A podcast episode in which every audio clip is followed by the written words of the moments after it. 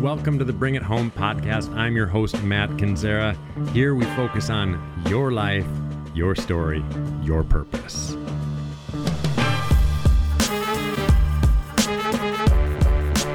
Welcome to the Bring It Home podcast. I'm your host, Matt Kendziera. Great to be with you as always. Here's the deal all we do in this podcast is hear stories and find out how we can discover our own purpose in the context of our own story. A lot of times, in that context and within the concept of our own story, we're also going to find a connection to the divine. I'm so excited about this interview that you're going to get the opportunity to listen to today with Brandon Flanery. Now, Brandon is a fellow Lake Drive author. Uh, now, I put out a book called Bring It Home through Lake Drive Books, and Brandon recently put out a book through Lake Drive Books as well called Stumbling. And you'll hear it in the interview, but man, did I love this book. And I. I'm not just saying that because he's with my publisher. I'm not saying that because he's on the podcast. Like, I genuinely, genuinely, from the bottom of my heart, enjoyed this book because it's a well told story and it's a story that matters. And it's a story that's worth hearing and that's worth reading about. And I mean, that's what makes life great. That's what makes stories great is when they intersect together like so so brandon's story and my story are very different in many ways and very similar in other ways. In the ways they're different i get an opportunity to learn from his story.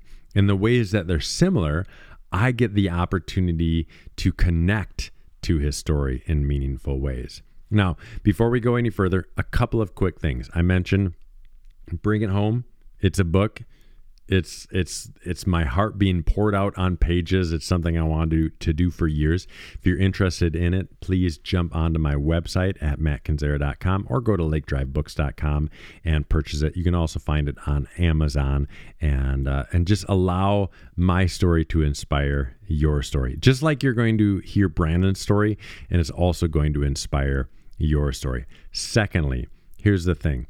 I'm so passionate about all of us living out our purpose. And I know that's that's like a I get I get that that word is way overused, but at the same time I do believe that all of us like us being on this earth, us being on this planet, it's some cosmic, spiritual, beautiful reality that we belong here. And because we belong here, we have a meaning for our belonging. And so I'm so passionate about all of us discovering and unfolding what that could be. And so what I what I am asking is that as we go on in this kind of new version of the podcast, the Bring It Home podcast, is that I'm asking that you consider supporting the work that I'm doing, not just in this podcast, but going all throughout the country and speaking to people as well, uh, just with the concept of kindness, compassion, connection that you can consider being a part of what I call the home team. The home team are the people that support this podcast. There's already a number of people that support this mission that I'm on to help people connect with their stories and then ultimately connect with this world and even beyond that connect with the divine. And my hope is that if if this matters to you as well that you consider supporting it. Now the way that we do this is the only option is to support it at the tune of $25 a month so that we grow this wide and shallow versus deep. And you know what i mean? I've been involved with so many nonprofit organizations that have lost like a big whale a big funder and then they practically go under or they do go under. What i'm trying to do here at bring it home is simply grow a, a base of people who have a similar passion who want to support this work and i don't want to tax anybody. Uh, and so we we run as a nonprofit. This runs in a nonprofit and all i ask is that you join the home team by being a $25 a month supporter. So if you can and if you're willing to do that just go to the website mattkendziera.com and you can click right on that link and figure out how to do that but here's the thing. Again, I mentioned Brandon Flanery, incredible guy. Here's the thing. At some point in the podcast and in his book, he talks about have, having to redefine his life. And I want to push back on that a little bit because we're all going to have moments in our lives when we feel like we have to start again or we have to redefine what we're doing. But the reality is that's just a part of our story. Absolutely, there's times when we have to pull ourselves up by our bootstraps and start again, or at least it feels like that. But in the grand picture of things, it's just a continuation of the story that started the day we were born on this earth. So, if you have a heart for people, if you have a heart for the LGBTQ plus community, if you have a heart for spirituality, you are going to absolutely love this interview. So I'm going to stop talking. So, well, I'm going to stop talking in the intro. You're going to hear me talking plenty, but uh, please enjoy this incredible interview with Brandon Flanery. I'm saying Flanery, correct, right? Brandon. Yeah, Brandon Flanery. You got yep. it. Perfect. Just imagine there's two ends, and then you're good. Well, Brandon, welcome to the podcast. So great to be with you. Now, this is coming out in September, but when we're recording this, it's like your book literally came out today, which is so spectacular that you're taking the time today to hang out with me. And yeah, the book's called, uh, yeah, the book's called Stumbling. And I'm telling you, I don't, um, I mean, I'm, I love reading. It's like my favorite thing in the world to do. And there's very, so I'm super picky about like when I tell people like read this book because it's amazing because like my friends are readers too. But I'm telling you, everybody that's listening to this show, read this book because it's it's just the I don't I mean, we'll get into it and you can share a little bit more your perspective, Brandon, but the way you tell your story is so amazing, so authentic, so beautiful. Um, and I'll get into more of the reasons why I feel that as we as we go on here. But why don't you start? You know, we're fellow Lake Drive book authors, so why don't you just start by giving everybody like a little bit of a, a intro to who you are, so people have a, at least a glimpse. We'll get into the nitty gritty in a little while, but give people a little bit of an overview. awesome, thanks, Matt. First off, thanks for having me on the podcast. I'm really happy to be here. Mm-hmm. Um, uh, I was realizing there's a blue light, but I'm realizing it's from a microphone. That's my ADHD kicking in. Um, hi, my name is Brandon Flanery. I have ADHD, and beyond that, I uh, was an ex-pastor. So I was a, a, a, youth pastor for three years. I was a missionary for one year. Um, I like to say I drank deep of evangelicalism. I grew up at a mega church with Ted Haggard as my pastor. Focus on the Family was literally two blocks away from my house.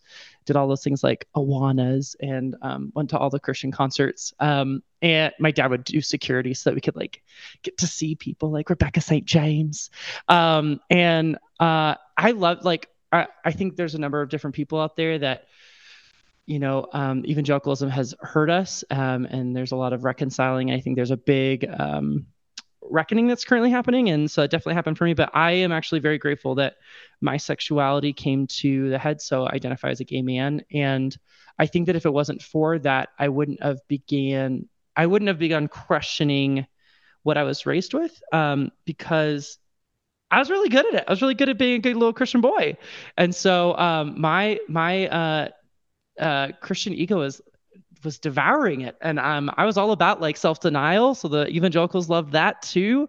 Probably something to do with like denying my sexuality. But um, long story short, now I am a writer. Uh, I am no longer in full time ministry. Um, identify as uh, a curious and optimistic seeker is probably the best way of putting where I'm at now.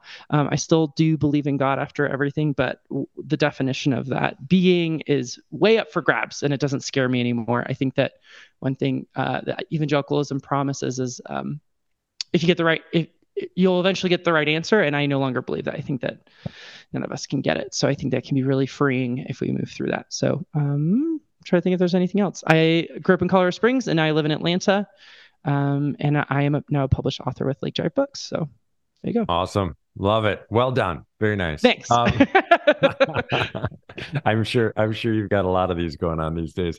Um, now, uh, one of the things that I love about just the book, which again, I can't get over how much I love it, um, is just simply that. Uh, here's the thing, like I I'm no longer interested. Like you just said right there, this idea that you know we're not we're not trying to find all the answers, and there's a yeah. ton of freedom. Like the the greatest freedom I ever felt was when I came to that same conclusion that you just mm-hmm. mentioned right there, that um, we don't have to have all the answers.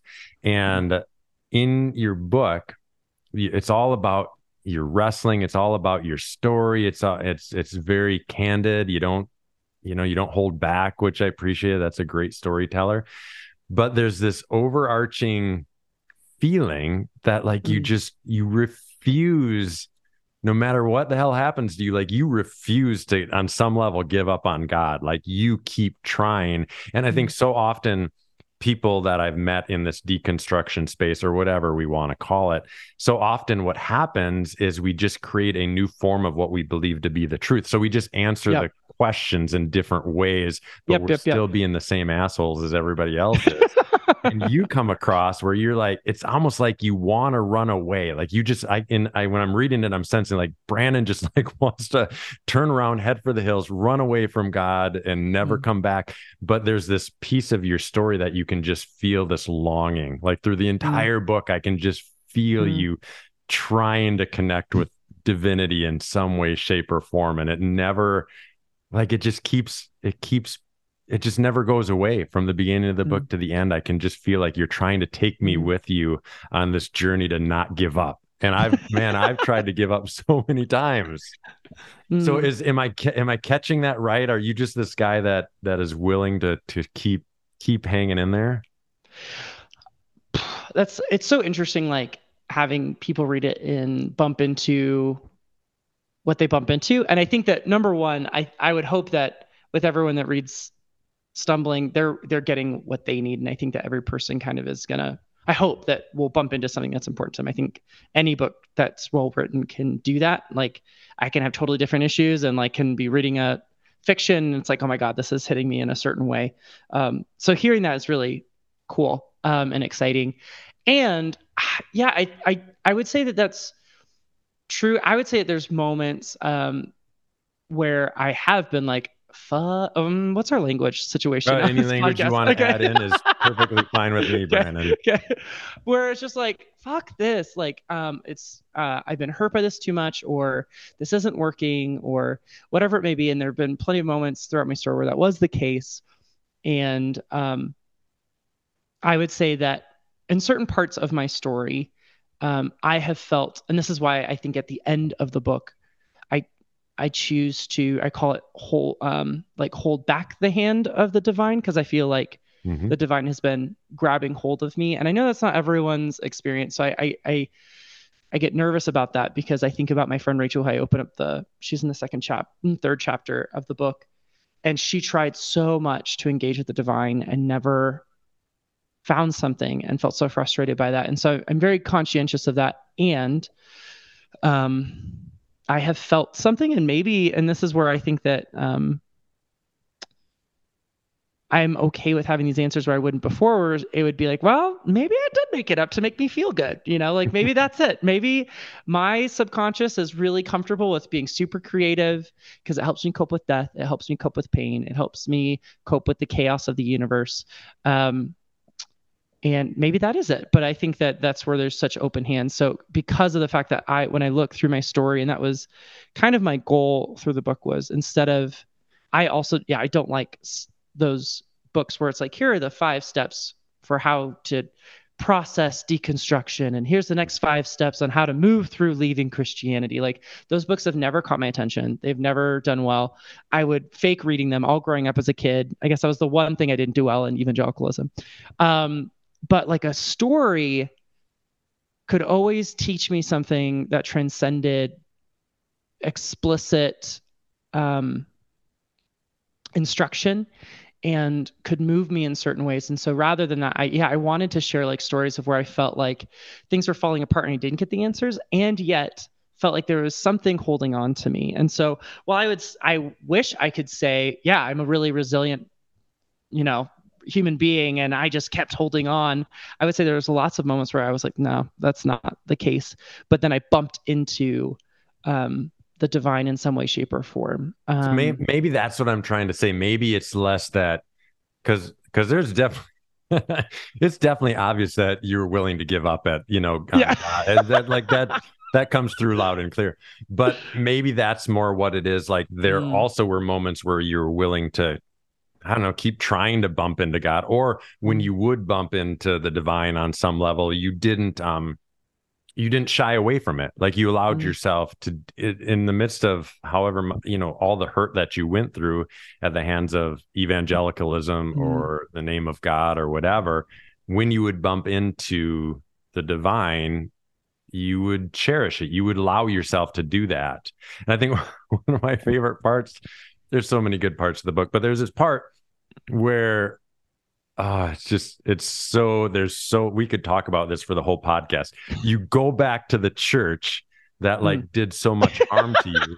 And you describe it at one point like you're describing it like I'm just trying to find like I'm just drawn back here because I'm trying to connect with God and I'm going back to my abuser. Like mm-hmm. and both of those were true in the mm-hmm. moment that you did that and and i just can't imagine like even the emotion that mm. was happening in the midst of that story well it's interesting because i think i'm gonna i haven't decided which chapter i'm gonna be reading at my book event next week but i think that is gonna be the one because i think it distills like this push and pull of like god i want there to be something and i want the miracles to happen and i want like there to be beauty and truth and desire, like all these things that the church mm-hmm. offers and yet i've continually felt like i i um, get conned is and so there's this apprehensive hope um, yeah like when i would go back the um, i think the the chapter you're referring to is i just call it the church and it was the church yeah. i used to work at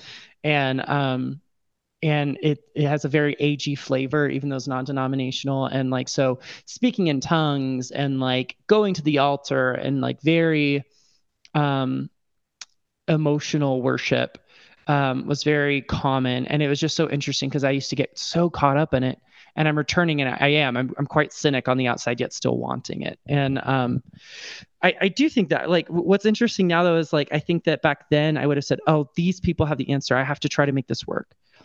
And there was a shift and i talk about this um, with some people like on social media a, a ton because i've noticed i live in colorado i used to live in colorado springs which is very evangelical and i would notice i would get very reactive to people. And i i now have like come to terms with the fact of like i call it the x phase like you've got to be angry for a bit once you realize you've been harmed like it's your body taking care of you you need distance you need these things um, and i just kept being reactive and one of the reasons i moved to atlanta was to get space so i'm not like got this emotional emotional bruise that i'm always bumping into and becoming reactive but it's been interesting because as i've gotten space and as i've come to terms with man no one has the answer because if they did i don't think there'd be thousands of protestant denominations there wouldn't be like like hundreds of other religions across the world, thousands if we're looking back in time as well. Like we would, some would have gotten the answer right. And I also think that if we believe that Jesus has some potency, uh, and if Jesus is the,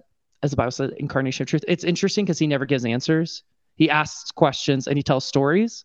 And so I think that if we needed to get the right answers, I think we'd be screwed.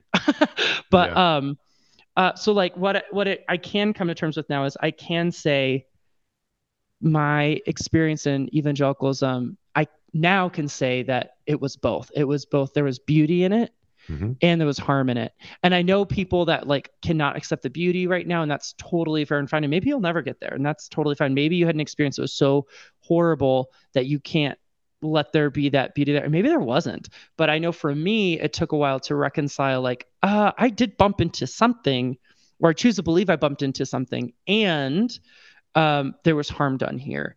And, you know, like, uh, I will say that there is something to me that's very curious, and I always been that way. So, like, I go to, I have a friend in Atlanta where he's like, "Hey, do you want to check out this like Hindu temple that I found?" I'm like, "Sure, that sounds great." Like, one that would scare me as an evangelical before, of like, I don't want to open myself up to demons or whatever.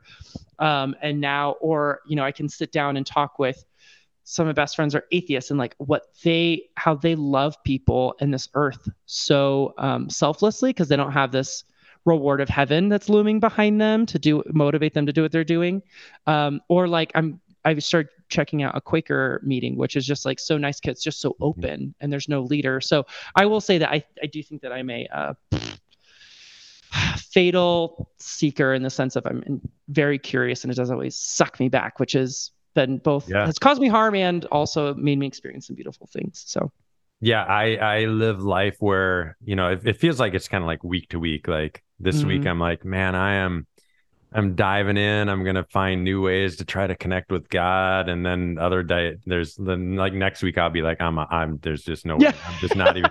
we're shutting down the podcast. I'm gonna call David, tell him to pull my book off all the shelves. I just it's like it feels like week to week sometimes. Yeah, I get it. And I just I actually just um and it's for a lot of reasons, but I lived in the same community that I was a mm-hmm. pastor mm. and worship leader mm-hmm. and prison chaplain for. I lived in that community for the better part of 29 years, raised wow. both my kids there, and just literally two months ago moved. And wow. uh, I can tell you that, man, if it for people who like you and I have been in like professional ministry work, I mean, it's valiant to stay, but it's freeing to move. And yep. when you move, you get this like I'm so sick of being in grocery stores and people asking me where oh, I'm going no, to church yeah. or uh, asking me to pray for them. And so it's so nice now to, and I'm only like two, three months in. It's so nice to mm-hmm. like be at a space where nobody, I mean, yeah. people right now now know me as an executive director at a nonprofit senior center, which is just like the best. like, yeah, let's yeah. do that for a while.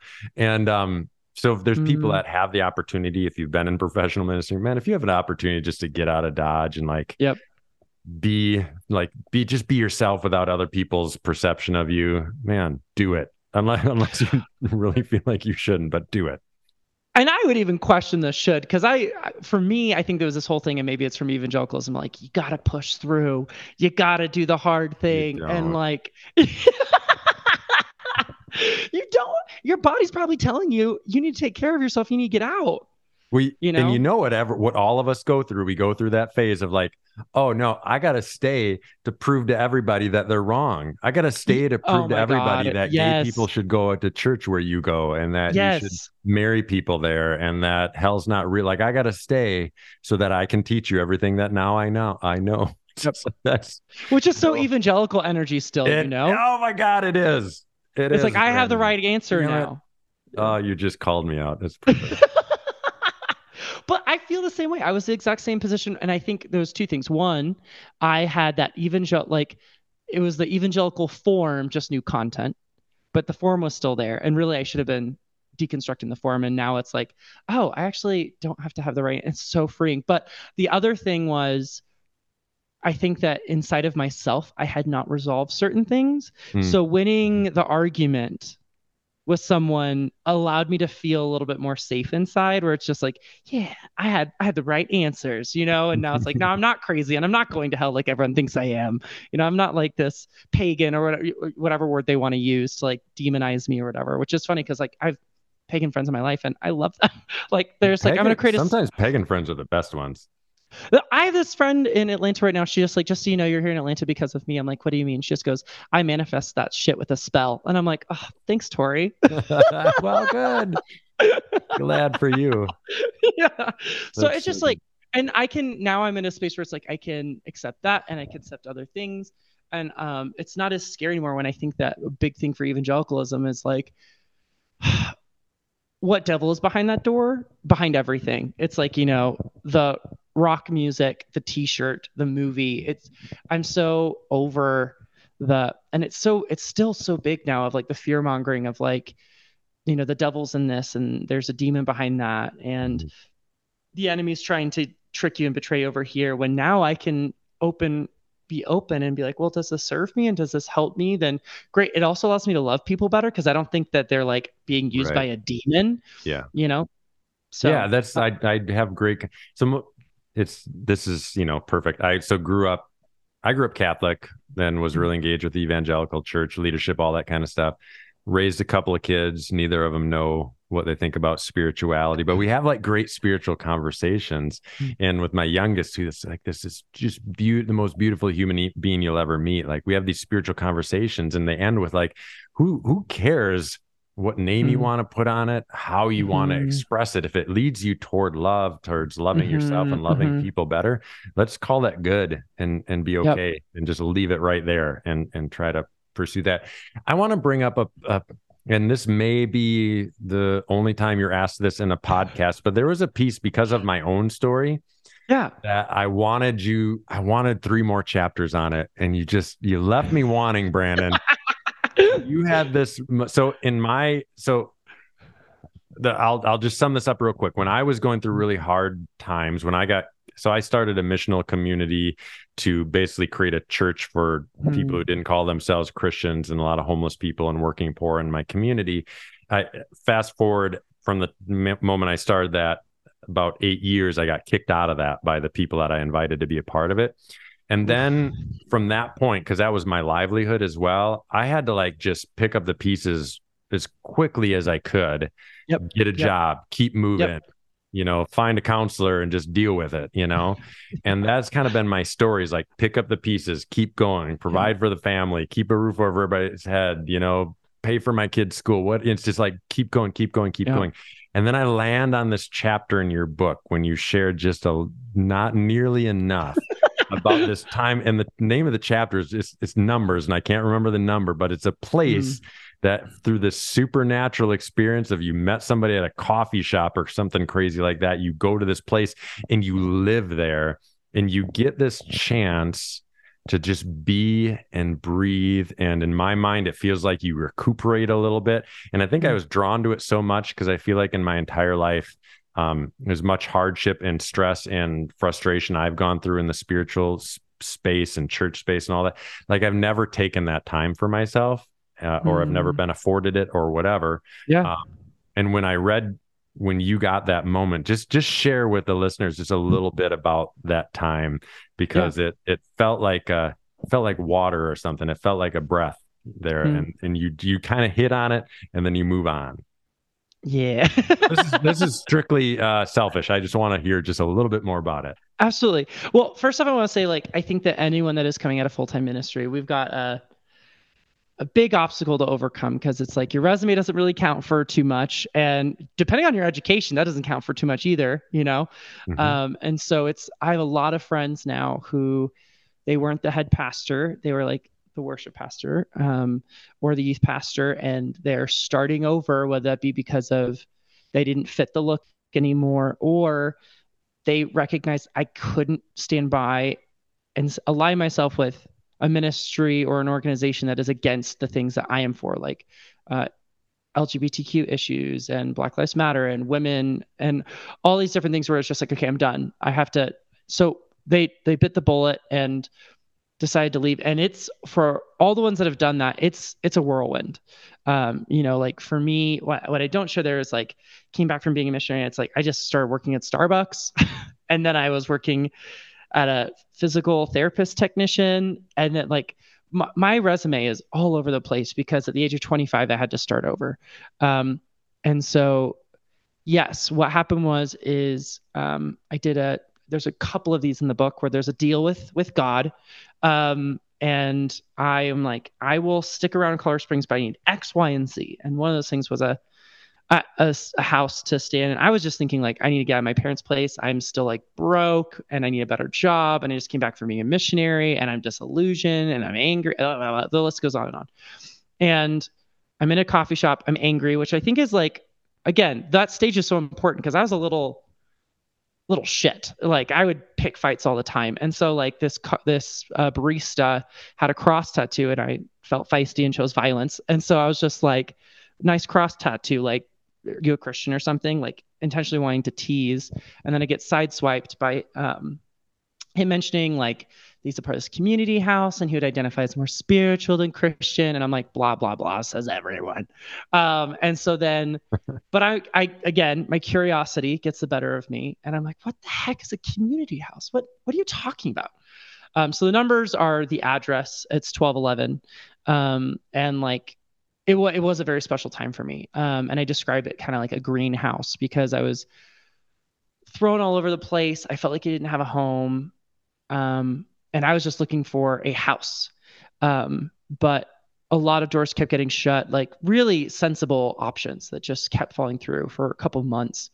And then I teased someone, um, and next thing I know, I'm walking to this house, and this gentleman is outside. I start talking to him, and yeah, there there was this couple, Aaron and Ella, um, that they were living in an apartment. And again, this is one of those things where it's just like, I I don't believe in the divine because of like things like this, where they were they really felt that they were supposed to start renting a house that they could not afford to do community with people intentionally.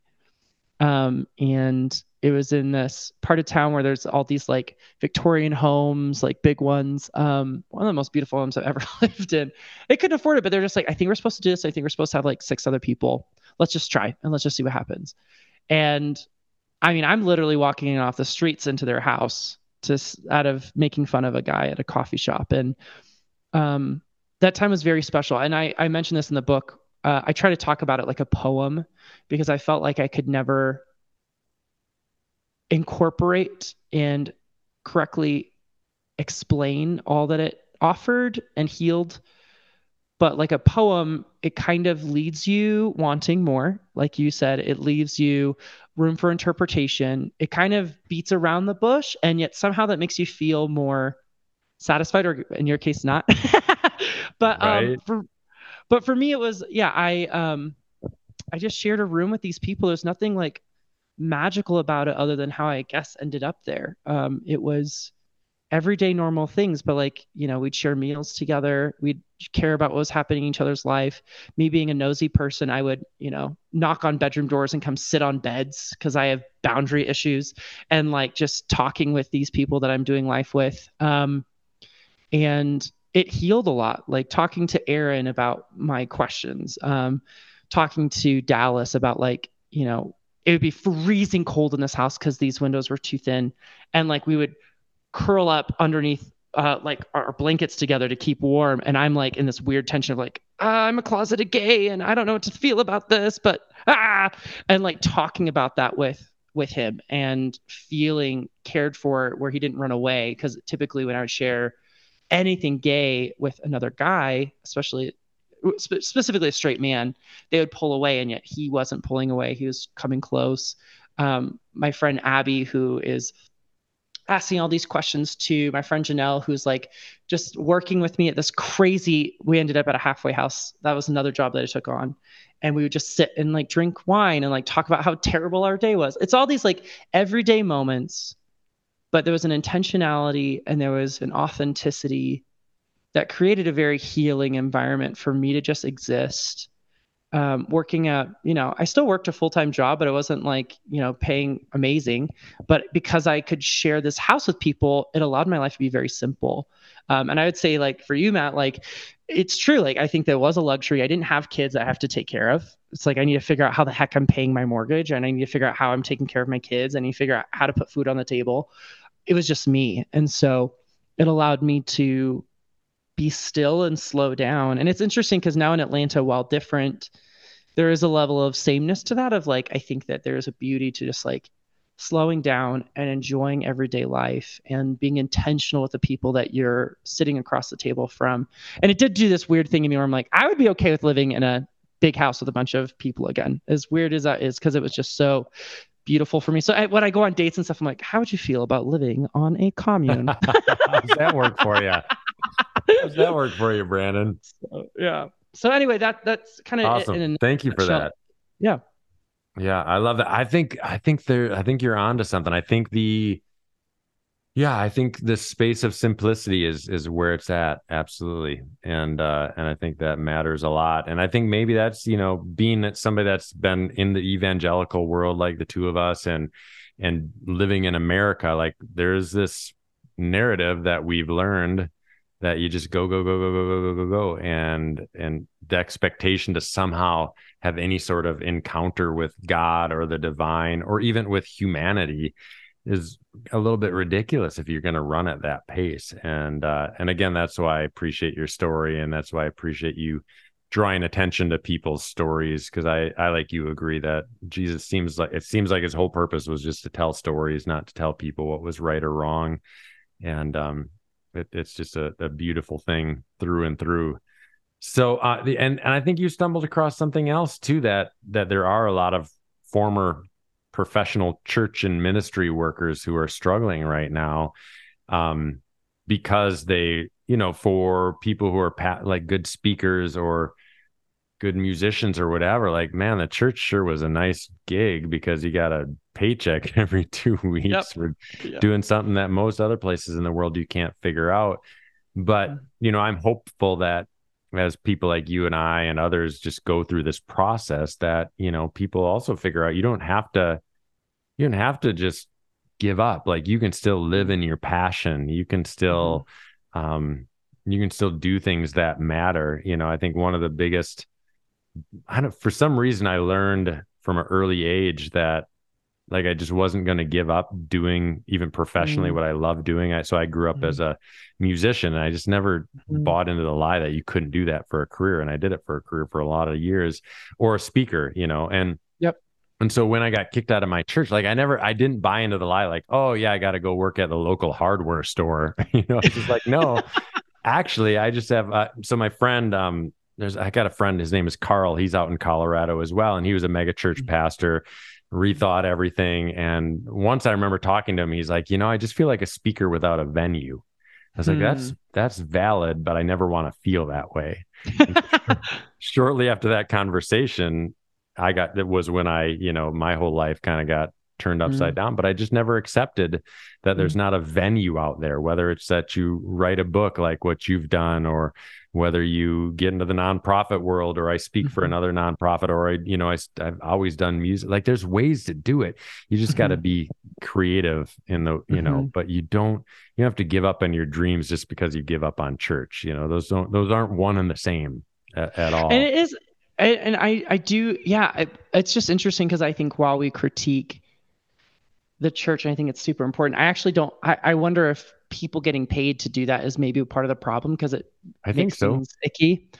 Um, but I think about like my friend uh, Andrew who uh, has been a worship leader for I want to say like a decade, um, and he's transitioning out of that. Like, where, what place do you get like a concert every single week, and you're rehearsing every single week, and you're getting a paycheck?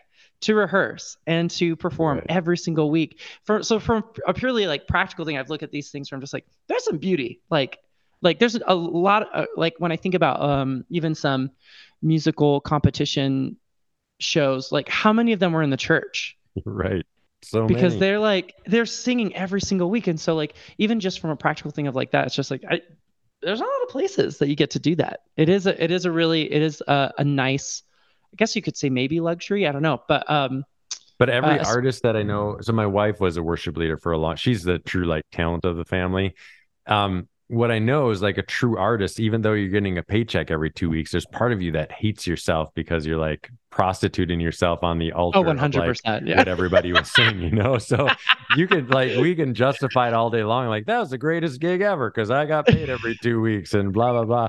But like all the true artists that are listening to this are like, no, actually, it's like a different form of hell that we call church.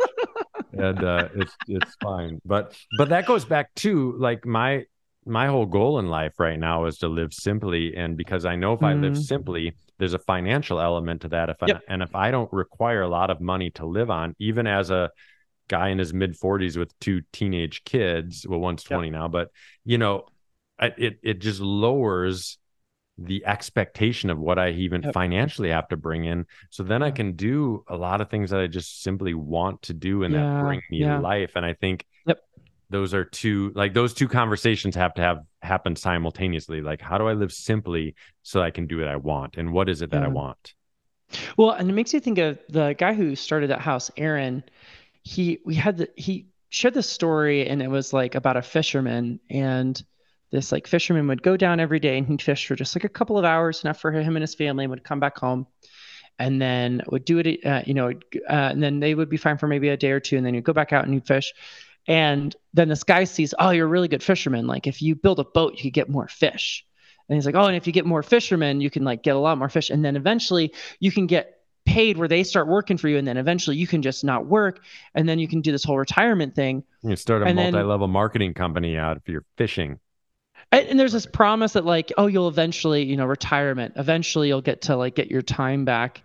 And um, it's it, it was an interesting critique where it's just like well what are ways where i could just live more simply and like maybe i will be working till the day that i die but it's like i'm getting to live life now where you know versus like traveling to wherever like in an rv at the age of 70 you know and i've got like right. five to ten years or whatever but creating that space i think to breathe is um I, I think it is. It causes. I think that's why we love vacations. it's just like that one time where we can snag a breath, and it's like, ah, this is what life could look like, and then we're like forced back into the the day to day. So um, yeah, I, I think fighting for that tension is important.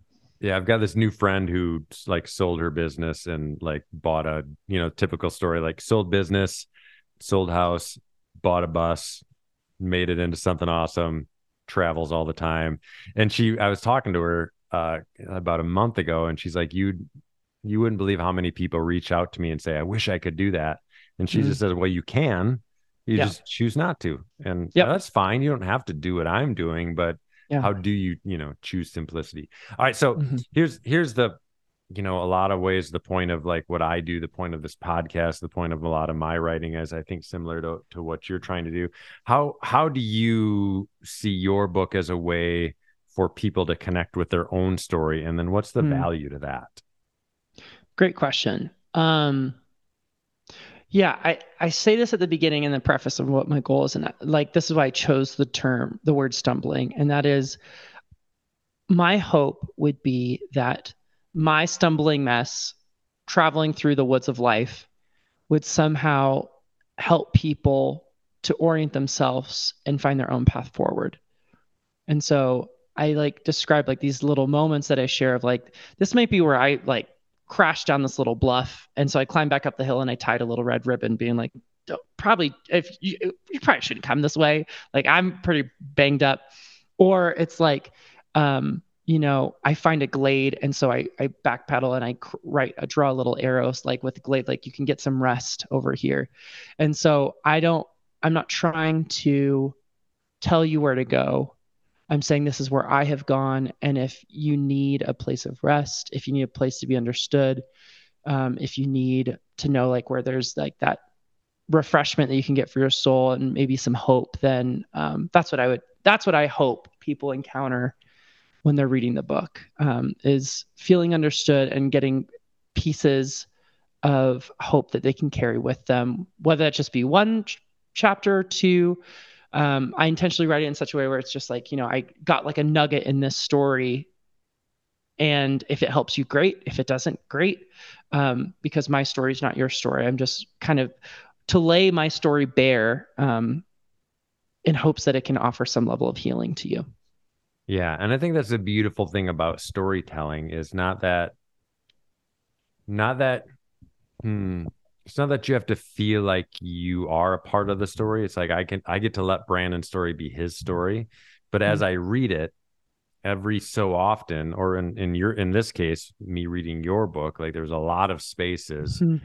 where my story would intersect with yours. And so then mm-hmm. I could just put the book down for a moment and just say, mm-hmm. just reflect on that a little bit. So I might, I might not be a gay man, but I'm a a, a you know cisgender man with gay kids you know and so mm. there is like so i get to to, mm. to hear your story and reflect on them in my own context mm. and uh and there's so many of those moments throughout the in, entire book like the things that you would go to as a as an unhealthy kind of fix to deal with your hurt may not be the same things that i'm going through mm. but i have my own unhealthy things that i lean into when when I'm struggling. And so hmm. maybe it's not like holding hands through the whole book, but it's that I can read that and say, okay, that makes sense because this is how my story intersects. Hmm.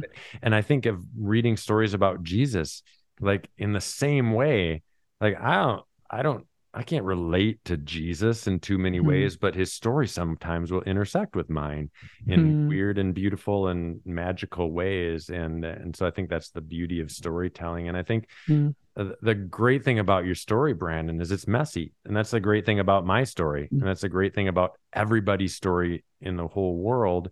And I hope what books like yours and books like mine will do for people is just say your story doesn't have to be Facebook mm-hmm. and Instagram and TikTok perfect. Like your mm-hmm. story can actually just be your story, and that that will will be enough. Like, can't we just be mm. enough? Mm. Can our story be enough? And then mm. if we just live life where stories intersect, I think it's a really beautiful space. So thank you so much mm. for for that. What I know is such such hard work, and uh, and and so thank you for for being brave enough. Good God, mm. thank you for being brave enough for putting this out here and um, I know firsthand how how suffocating uh, life as a church person can be. So mm-hmm. the fact mm-hmm. that you've been able to get to that point, to enough freedom that you're willing to write this book, speaks a lot about the human being that you are. Mm-hmm and uh and so i'm just i'm just thankful man. I'm so thankful that our paths intersected and i hope they intersect again and i'm going to mm, recommend your book to everybody i can.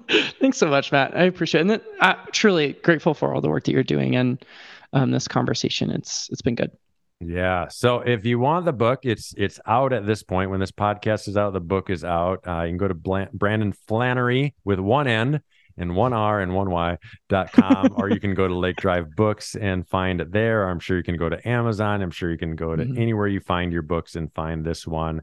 Uh, check it out, read it for yourself, see if I'm crazy or if I'm right. And if I'm right, tell all your friends about it so that we get Brandon on the map a little bit, not because he cares about notoriety, but because his story matters. So, Brandon, best of luck to you. If I'm in Atlanta, I'm looking you up. You're taking me out. Yes. Great. And, Got some good uh, spots. Yeah, I bet you do. I bet you do. So, thank you so much for taking the time. I really appreciate you. Yeah. Thanks, Matt. Appreciate it.